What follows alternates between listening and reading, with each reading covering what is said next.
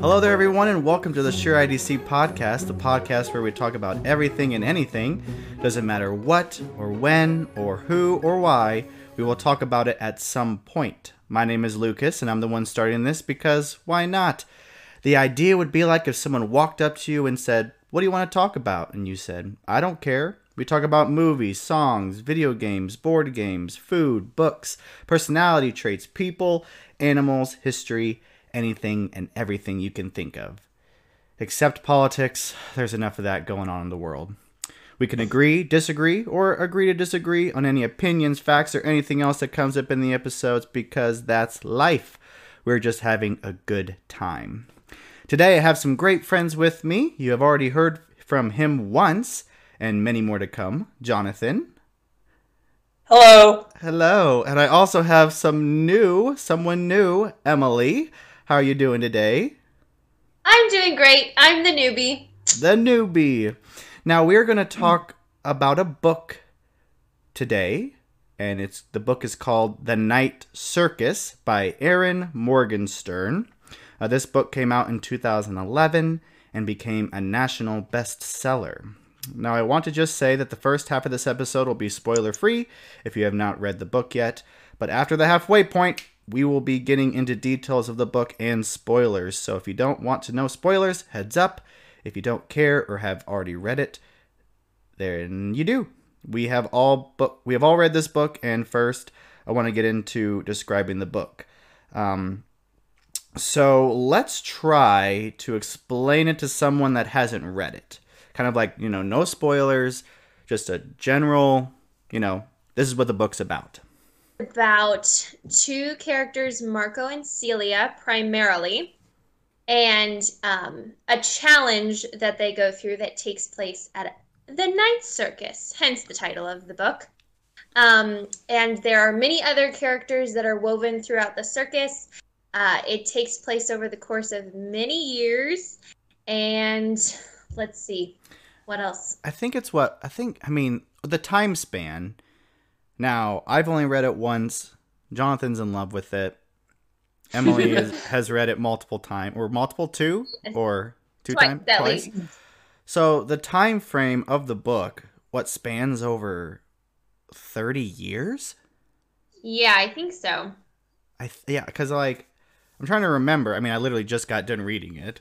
But uh, um, I'm trying to remember uh, just how long the time span was. Yeah, about yeah, thirty, thirty years. Yeah, I feel like that's pretty close. Yeah. Because it starts when um, our protagonists are very young and then carries on into their adulthood. Yeah, yeah, kind of like a coming-of-age story in a sense. But, yeah. uh, but that kind of kind of dives into the next question, you know, what type of book is it? Um, I know Jonathan probably thinks it's all of the books or all of the genres or whatever. Well, it does have a lot of elements from different genres, but I would say it's mainly a uh, fantastical romance type book. Um, a lot of fantasy. There's love and there's magic. What more do you need? There's love and there's magic, yeah. I mean, I would classify it as a fantasy romance book, too. Um, but... Uh... But, I mean, you know, there is magic. There's there's a little bit of action. There's a little bit of drama and intensity to it as well. I mean, there are some moments uh, that are very intense. There are intense. Heart-stopping moments. Yeah. Yeah. Um, the book uh, itself, let's uh, kind of talk about the writing and the wordage of the book a little bit. Because I remember when I first started re- reading it, Uh, Jonathan's the one that recommended the book to me, so I was kind of keeping tabs uh, with him on it. And there was an early chapter in the book where I was like, Jonathan, she used the same word like five times in a chapter. And it, it, it was not fun for me because I was like, oh, wow, she couldn't think of another word to use. But maybe that was the point of it. Maybe she wanted to use that word over and over again. Yeah. Um, for me, her writing is, um, everything has a purpose. Like, when I read the book, everything is either a subtle hint towards something else, or it's an homage referencing um, another uh, work of literature. And uh, she does that in both books that she's uh, written and published. But I like to tell people that while the story itself is romantic, so is her writing. She writes hmm. like she loves storytelling. And that's very evident in um, the phrases she uses, how she um, says things in her book. And so all of that is part of the reason why it's one of my favorite books ever. Yeah. So, and for me, like, her writing is very sensory focused.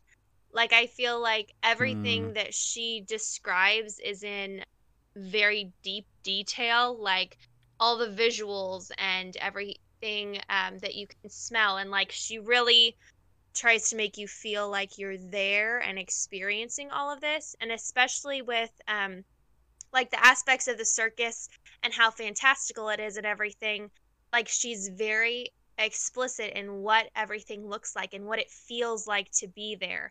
And um, she just describes it in a very detailed way. And, like, it's a very flowery kind of description for me. Like, mm-hmm. it's just a lot of that kind of writing. Yeah. Yeah, I agree with that. I mean, I think the writing was very spot on. I think she set up everything well. I think she, just like Jonathan said, I think she loves to write, and I think that she shows it in her writing. Um, and, but also one of the things, kind of the aspects that I was kind of curious of, is maybe her writing style and the way she writes, um, with the detailed, you know, descriptions and kind of the wordage and stuff, would also have to do with kind of the setting of the book as well, in a sense. Um, kind of that Victorian England type of Uh, world that they're set in. So yeah, because she really, like, lays out for you the kind of world that they're living in, mm-hmm. and you get a feel for what what all is going on in life at that point, it, and those kind of things. Yeah, it was yeah, the type think... of it was the type of book that, like, in my opinion, like, I was reading it, and every time I was reading it, I was like, what era am I in? Like, you know, it's very one of those books where you kind of just get lost in the story and you don't really realize what period of time that you're reading it in. In a sense, you don't really remember the setting until she says, oh, they lit a candle, and you're like, lit a candle? What are you talking about? So, like, oh, that's right. Yeah, they don't have electricity oh, yeah. or anything. It's like, oh, yeah. This is a long time ago. Yeah, it's like, I'm sorry. Yeah, I got it. Okay, I'm back in Victorian era. Okay, I'm good. I'm good. Yeah, yeah. What were you going to say, Jonathan? I cut you off a little bit. I think that's just um, part of, like, how it shows that this story, even though it's set in that Victorian uh, London kind of era, it works um, in almost any, like, it works over time. Yeah. Yeah. I can't say that. I can't think of a way to say that better. No, I, um, yeah, I, I it's agree. It's just like a timeless story. Yeah. And because it's magical and um, the characters are who they are, like, it would work in almost any setting. But I think because it's Victorian London, it, like, creates that aesthetic that she's trying to build yeah. surrounding the Night. Yeah. Um... I think, say so, Victoria, England, but isn't it, like, around the eighteen hundreds, like, in that range? I can't remember the specific dates.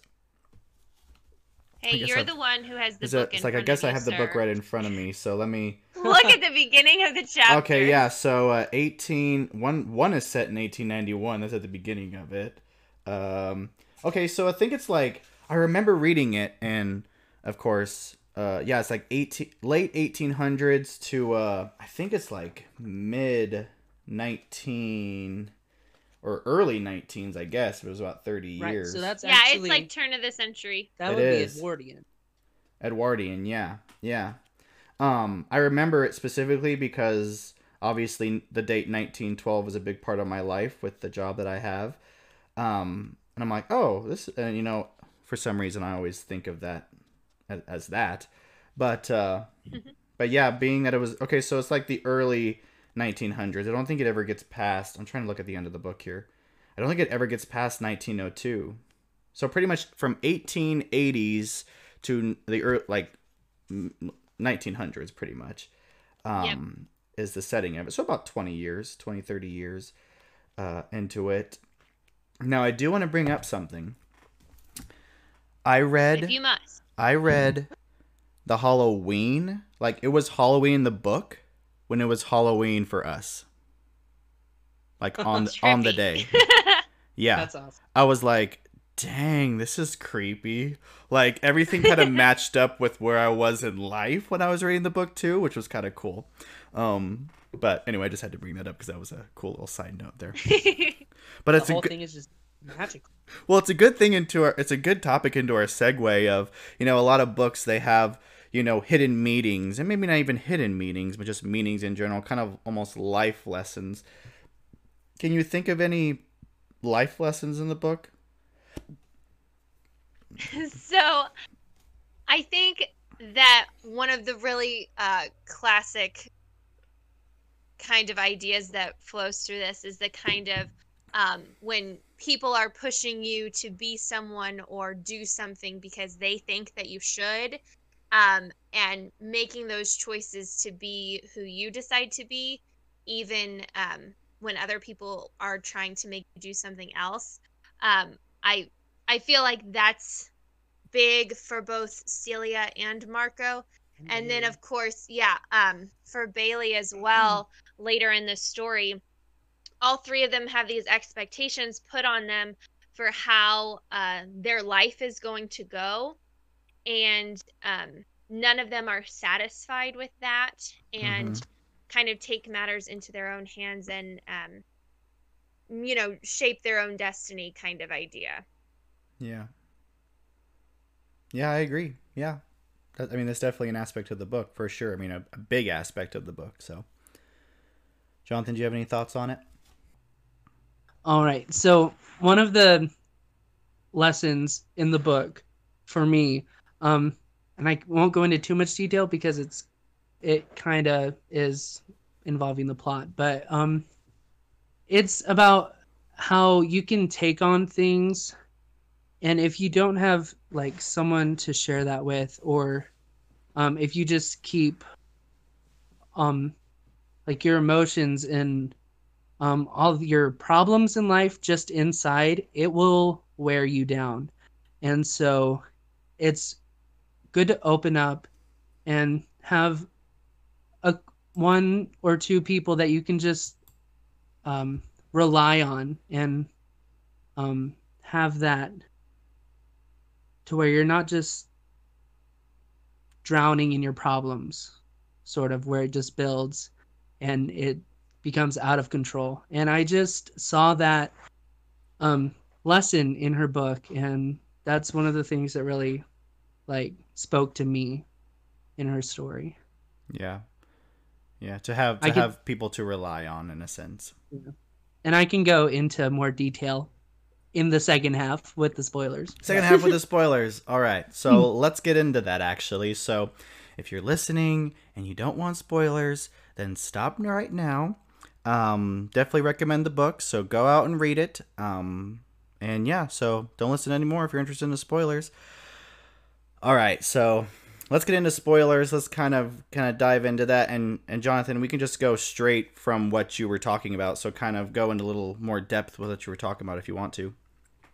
Okay, yeah, so if you've read the book, you know that um, all their, uh, the magic that they cast on the Night Circus, um,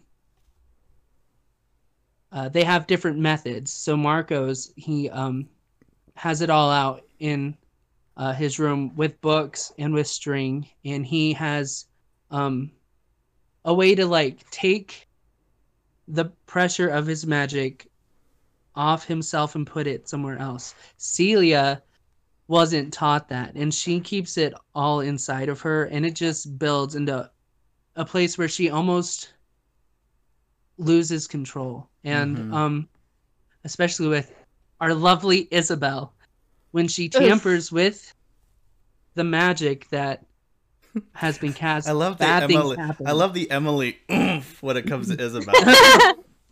Well, like... we share opinions on a lot of things. Oh gosh, I don't not. I don't. For some reason, I don't share any of those opinions. I have no idea why. But anyway, keep going.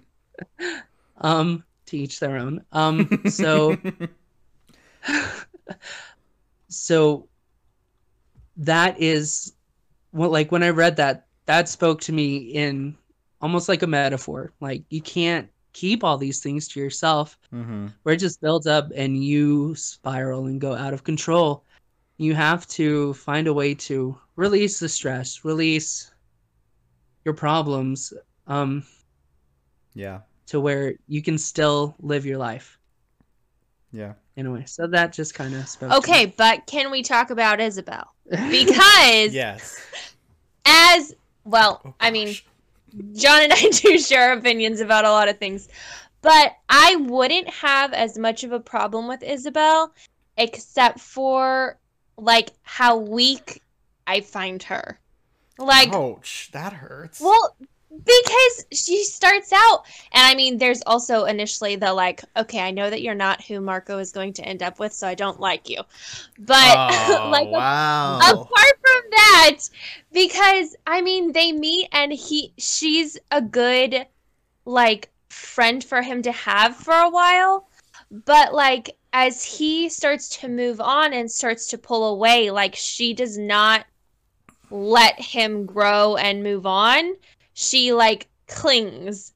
And then instead mm. of like making, instead of letting him be happy, and instead of um, like, you know, hmm. allowing him to move on with his life, she's like, oh no, I'm just gonna tamper with this stuff that I have no idea how it works and I've never had control over, and I'm gonna just ruin everything because I don't want him to be with someone else and get someone killed in the process. Yeah, exactly. Huge spoiler. Like, well, hey, we're in that half. Yeah, they were supposed to have stopped. hmm. But yeah, so no, this yeah. is why this is why Isabel is annoying, because she just she's she's not content with her own life, and she doesn't let other people be content with theirs. See, this is where I don't agree with any of that. Okay, go ahead. So, Isabel, the character, like, I remember, and Stormy, shout out, I hope you're listening to this, because she's been dying to hear the review. Um... Mm. She told me, because I mentioned Isabel one day, she's like, ah, Isabel. Just the same reaction that you two have. Oh, she's so annoying. And I'm like, annoying? Good girl, Stormy. And she goes, she goes, well, she's going to be annoying. And I never thought Isabel was annoying. Not one time. So we meet Isabel randomly off the streets, um, kind of at a cafe or whatever. I mean, it's on the streets of wherever they're at. And I think Isabel has a book of Marco's that he, like, leaves behind. Yes, she picks up one of his journals. And in my mind, it just feels like in the book he meant to do that. To, to lead her to him. And then he was all like, I'm going to woo you. And I'm going to... Don't they even kiss? They do, yes. Like what? Okay, like so five okay, so so, get, so don't so so let me get this straight. Isabel's the crazy person because Marco's all like, "Hey, baby, I'm gonna lead you on. I'm gonna kiss no, no, you. No, I, I never whoa, whoa, said. And then I'm gonna make you said, love me. And then it's just gonna be like, oh, I, I, yeah, I never really cared about you. Yeah, we, yeah, I, I love Celia. Well. Marco is irresistible, so there's nothing to say that he did exactly. it on purpose. Exactly. But um, I never said that he was right, but I it's okay to have relationships with people and then have it not work out, and then you move on. Like, you don't have to... Like, that is the first time that he really gets to have any sort of outside relationship outside of, um, you know, like the relationship he has with Alexander, which is not even remotely really close. A relationship. Like, he shows up, no. you know, once every couple of years to be like, hey, are you still learning what you're supposed to be learning? Okay, yeah. good. See you in a few years. And he, and he doesn't even so, say that. He just shows up and Marco's all like, how am I doing? He's like, eh, okay.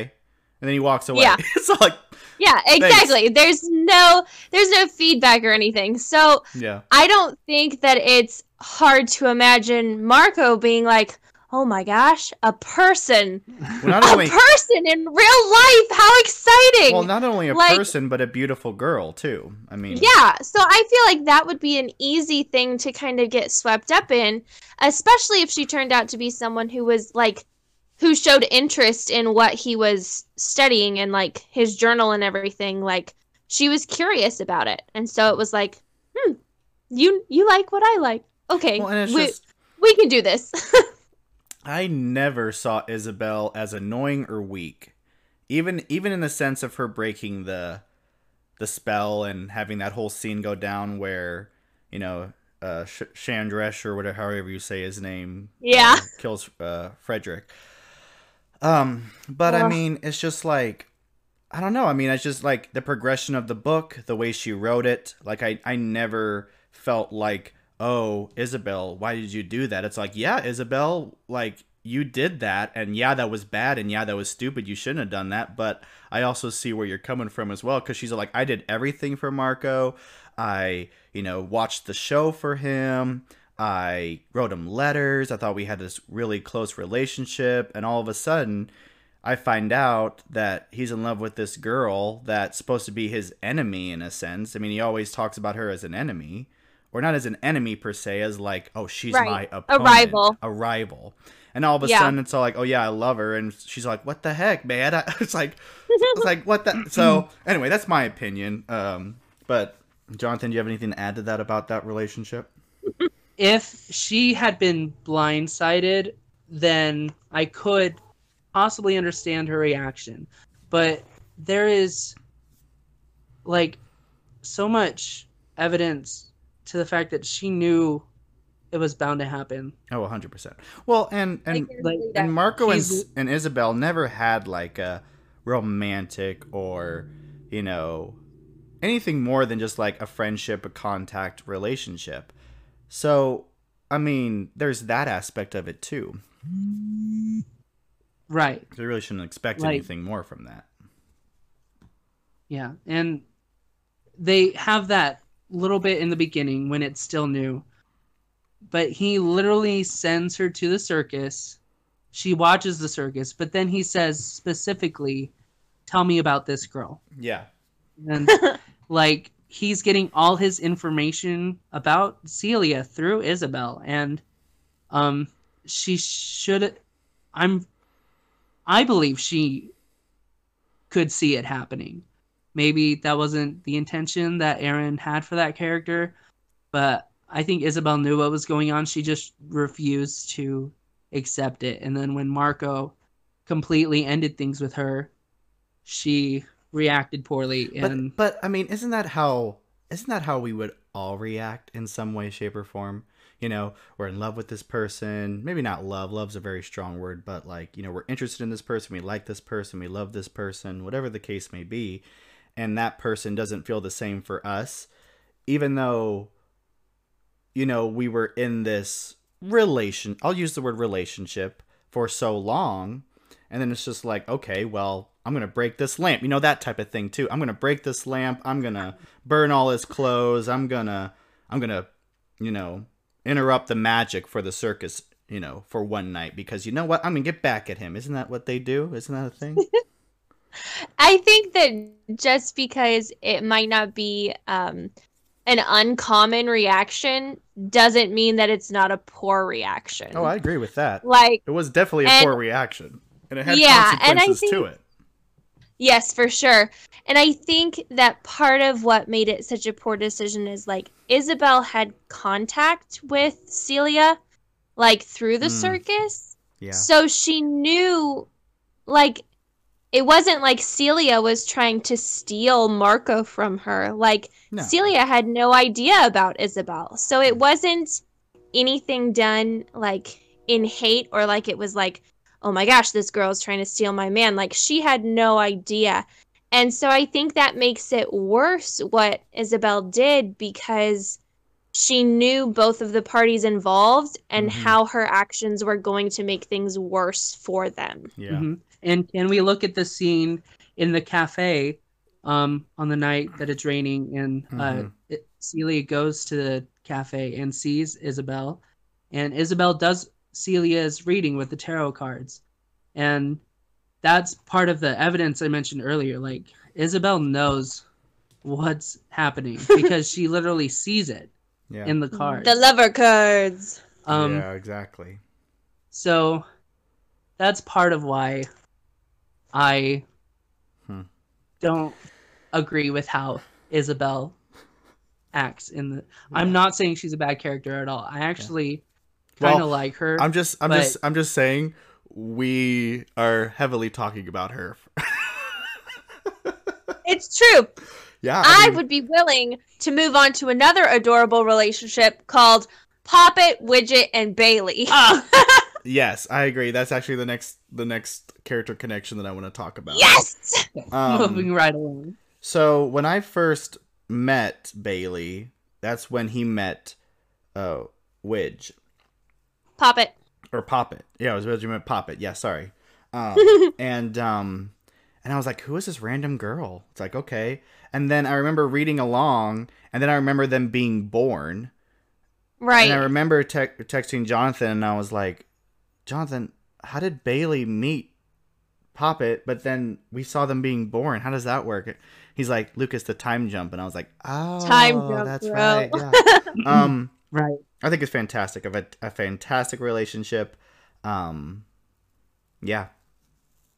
Go on. Yeah, I think they're just so fun. Like, I love Poppet and Widget because they get to be literally born into the circus. It's like the life that they know, and they are such a part of everything. Like, they know all the performers, they know they get to be there at the circus every night, they get to start performing themselves, and then just bringing Bailey into it, like, it's it's so exciting, like, for him being the character that he is, where again, like, he's had these expectations, you know, you're going to grow up, you're going to take care of this farm, um, you're not going to ever get really very far from here.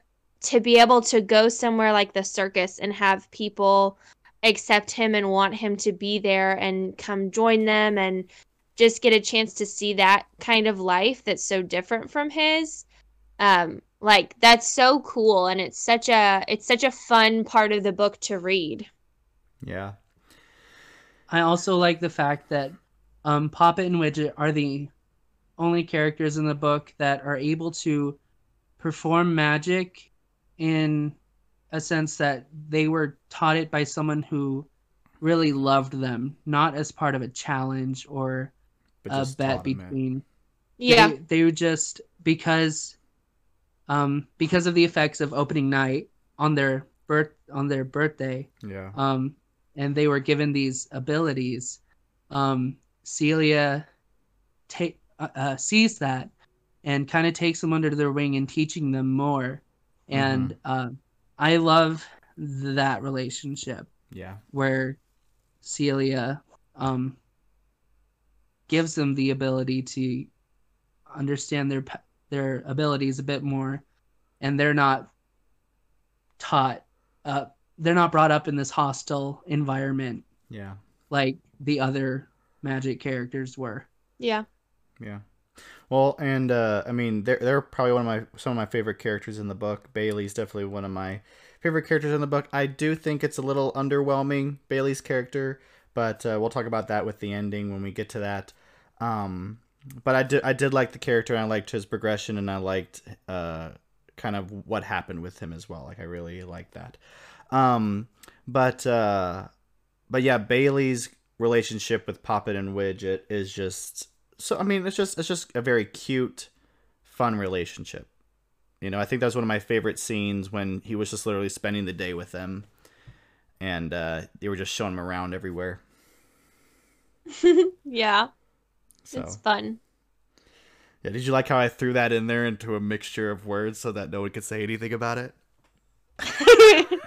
We kind of responded. We did our best. Yeah, true, true. Um, so, uh, so Marco and Celia, they're the ones that are kind of pitted against each other in a sense. They're the challengers of each other. They're the ones that yeah. have to, I don't even want to say the word fight. What's a good they word? They have to test their test. skills against yeah, one test another. Their skills. Uh, Celia is trained by hit her father, Prospero. Um, Prospero the entertainer, aka Hector, and then aka Crazy Man, aka Ghost of a Man, aka exactly ridiculous person. Um, and then you have uh, uh Marco, who is actually an orphan. Um, yes, and Alexander chose him out of three people, which is kind of weird. Um, I really like that scene. It's very entertaining to me how I do, he tested you. Yeah, I do like that scene as well. That scene is very good, and that's why I love Alexander.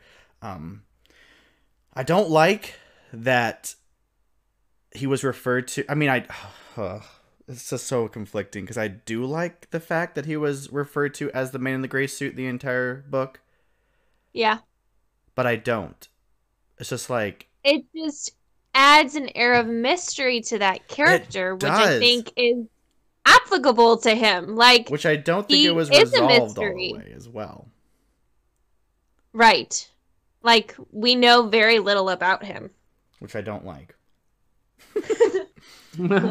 So prequel!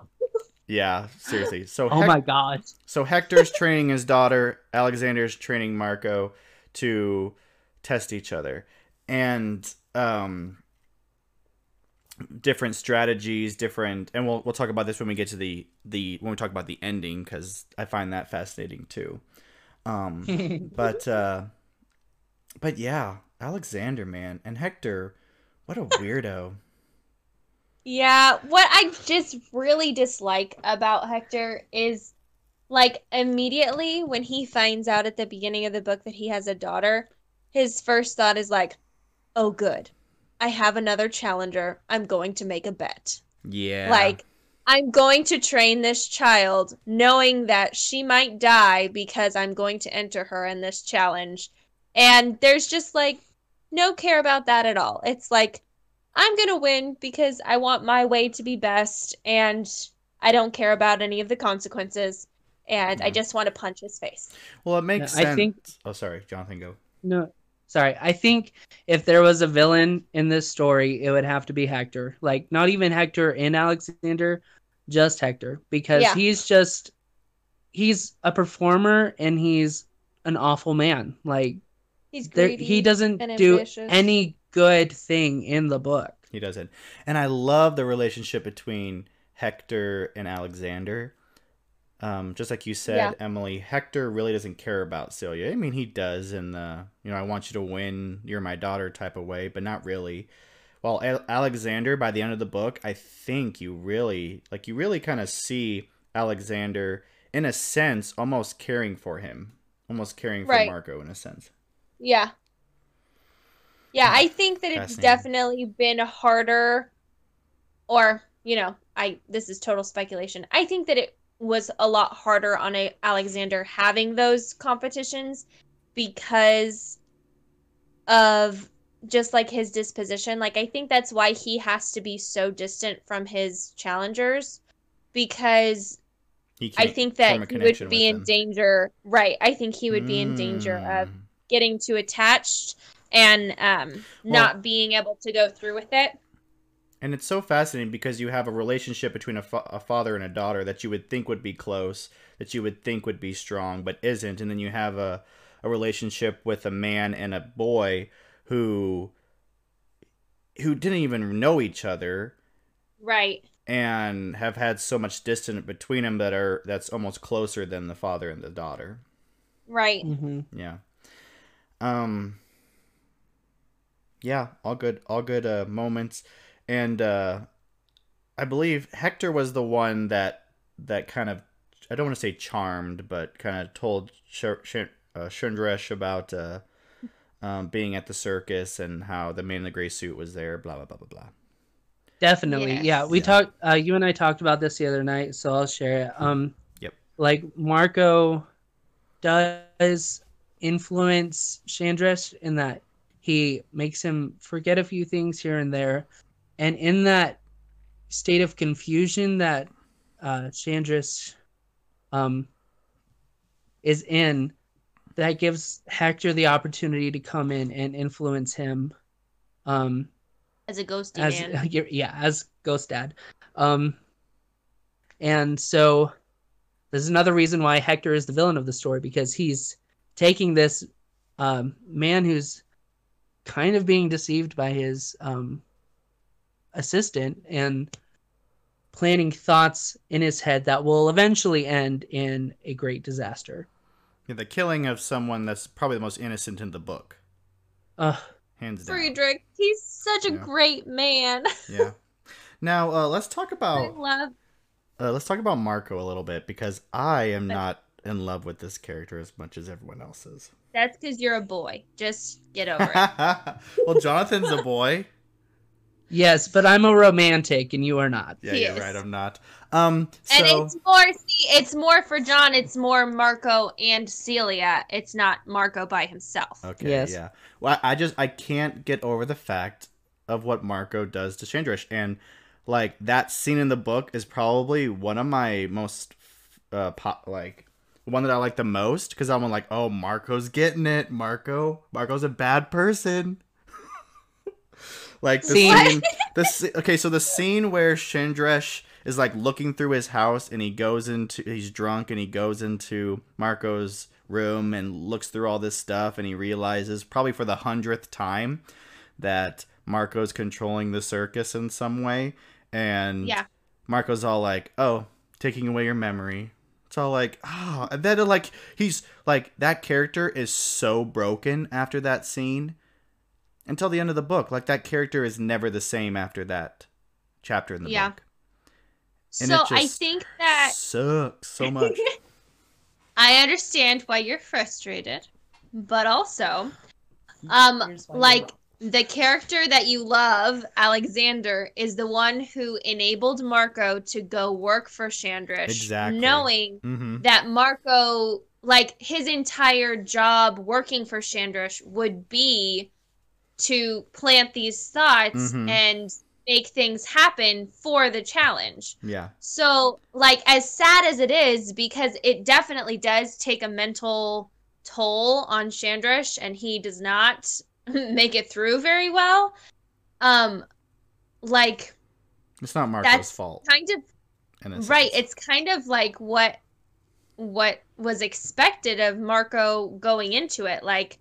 He wasn't just going to be able to go in and be an assistant and get everything accomplished that he needed to. Yeah. Also within the challenge. Also, I, I it was super. I don't know, that scene. It just is it bears a hole in my mind, because like, like that scene where he finds like the book of hairs and stuff like that. I'm just like, Marco's a creep. What is he doing? I don't know. Just part That's of how magic. the magic works, man. Yeah, exactly, Marco. It's you're not creep. like he stole it off their pillows. Oh, he, I bet he did. I bet he was all like, oh, let me just get this hair from you. Dink. Okay, there we go. So, like, that's so creepy. And then he, like, taped him in a book. Oh, so weird. I mean, anyway. It does so weird. make you wonder how he got those hair samples. But he was doing it to protect everyone. It was all good intentions. It's not like he's sniffing it at night. Oh, gosh. Oh, God. Um... But he just opened the book in the middle of the night to take a whiff of the hairs. Oh but gosh. If anything, I think that speaks more to Marco as a character, because he's not this perfect person. He yeah. grew up in, he didn't grow up hard, in a loving home. Hard circumstances. Yeah. yeah, and yet he's still good. He makes mistakes, but he's a good person. Yeah. And in the end... I agree. He's going to fight to remedy Everything the things that, that Celia undone, and Marco yeah, have done did, together. Yeah. Yeah. Um, I do want to say that one of my favorite scenes in the book, probably hands down, is the scene where Celia all, Celia auditions for the show.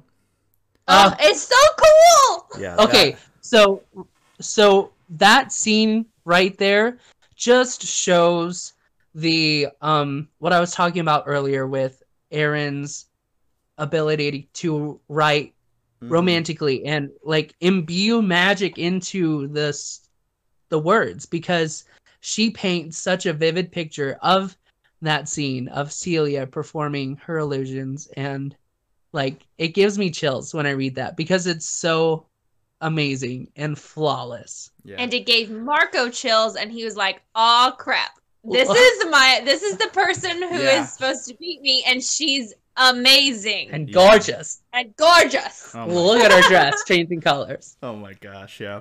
All right, so let's talk about this ending. Mm-mm-mm. um tell us your thoughts on this ending, Lucas. I think that's how it's gonna have to go, because okay, so listeners, um as Lucas was reading this, I got we had a lot of conversations, and so this was one of them, so please continue, Lucas. So pretty much the ending, I thought it was very very anticlimactic. Okay. Carry on. So pretty much, I mean, like with, uh, you know, everything that happened where they were like trapped in the flames and uh, like the, the circus stood still. Who what was that? What was the girl's name? Kiko? Su- yeah, Akiko? Akiko? Something like that? Tsukiko. That's Tsukiko. The one. Yeah, Tsukiko. Tsukiko. Oh, uh, also, we should probably say that Tsukiko is, uh, which was a very interesting aspect of the book. That was interesting. I said interesting twice because it is interesting. Um, Indeed. You know, it's just, uh, Tsukiko is was Alexander's old um, protege, protege, mm-hmm. challenger, whatever you want to say. And uh, Hector had one too. Pretty much the same thing happened. They fell in love, and uh, sh- the she sacrificed herself for. uh her as well, and so yeah. like that was interesting. And so pretty much she died and they loved each other, and so she's had to live she joined the circus as well. Anyway, um that that that whole that, I know that's that's a very big thing to talk about. Right, but uh, kind of a yeah. side note to the ending of it, you know, she was there and Bailey was walking up, and Bailey was super important to the ending. I was hearing all about it from Jonathan and Stormy, shout out again. You know, like, oh my gosh, Bailey's the most important person in the book. And I'm like, how? How? It's like, it's like, I knew it was happening, but how is he the most important? And so, I mean, I kind of had an idea. Uh, so, like, that happened. And then, but I think the biggest part for me, I think the biggest anticlimactic part in the whole book is the the pinnacle of Celia doing what she did. Like, going in... Okay, so Marco and Tsukiko were gonna trap Marco in stasis, I guess. He was gonna sacrifice himself. Sacrifice himself, just so like... that Celia could live. Just like... Yeah. Oh, I guess, I, I guess we should say that the point of the book, pretty much the ending, was that one of them was supposed to die.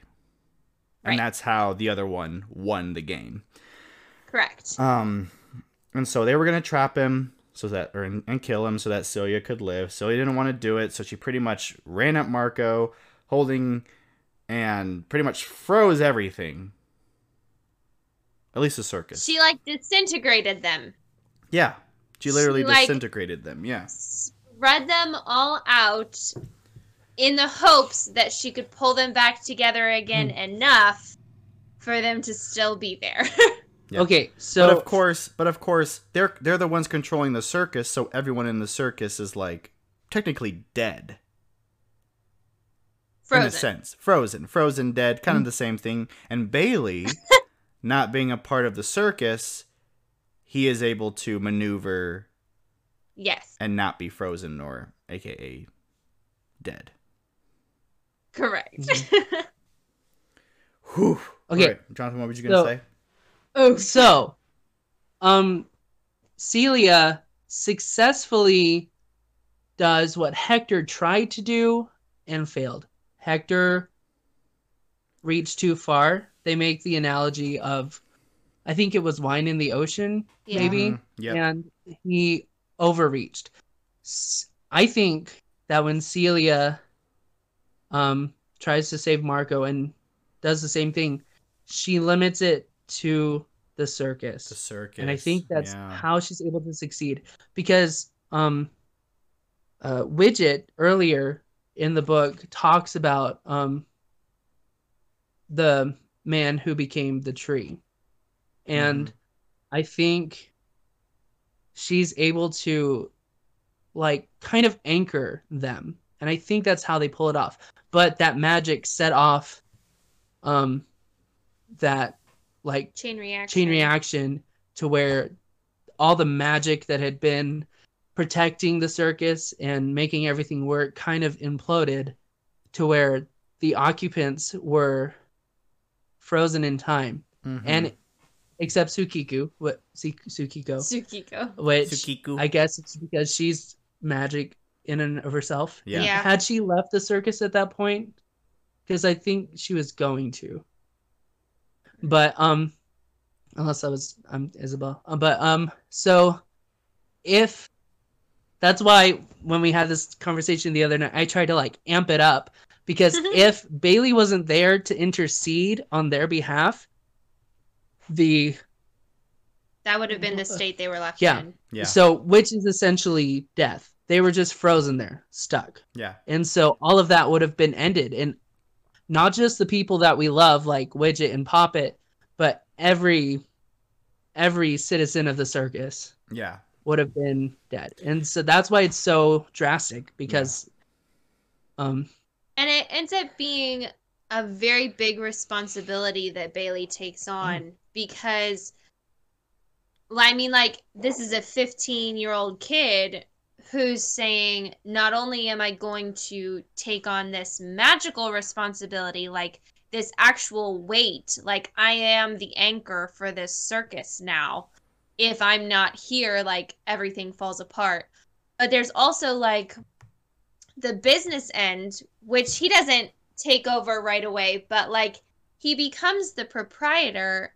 And and that's a big deal. Like, it is. He didn't have any background or training. Like, he had a feeling and he had a connection to the circus. And he was like, yes, I'm going to take on this responsibility. And I don't know what all that's going to involve in the next few years, but I'm not willing to let this... Um, this experience that has impacted so many lives, you know, across the whole world fall apart because I won't do this.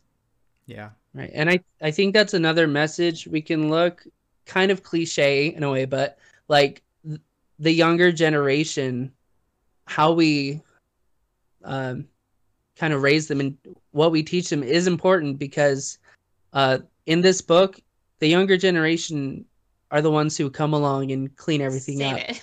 Like, yeah. Bailey takes on the responsibility of the circus. Um, Poppet goes and uh, helps Chandresh kind of pull himself back together once all is said and, and done. And gives him a little kitten. Yeah. Uh, what's what's so, best? What's better than a little kitten? Exactly. Right? That, that will cure your, your mental illness. Yeah.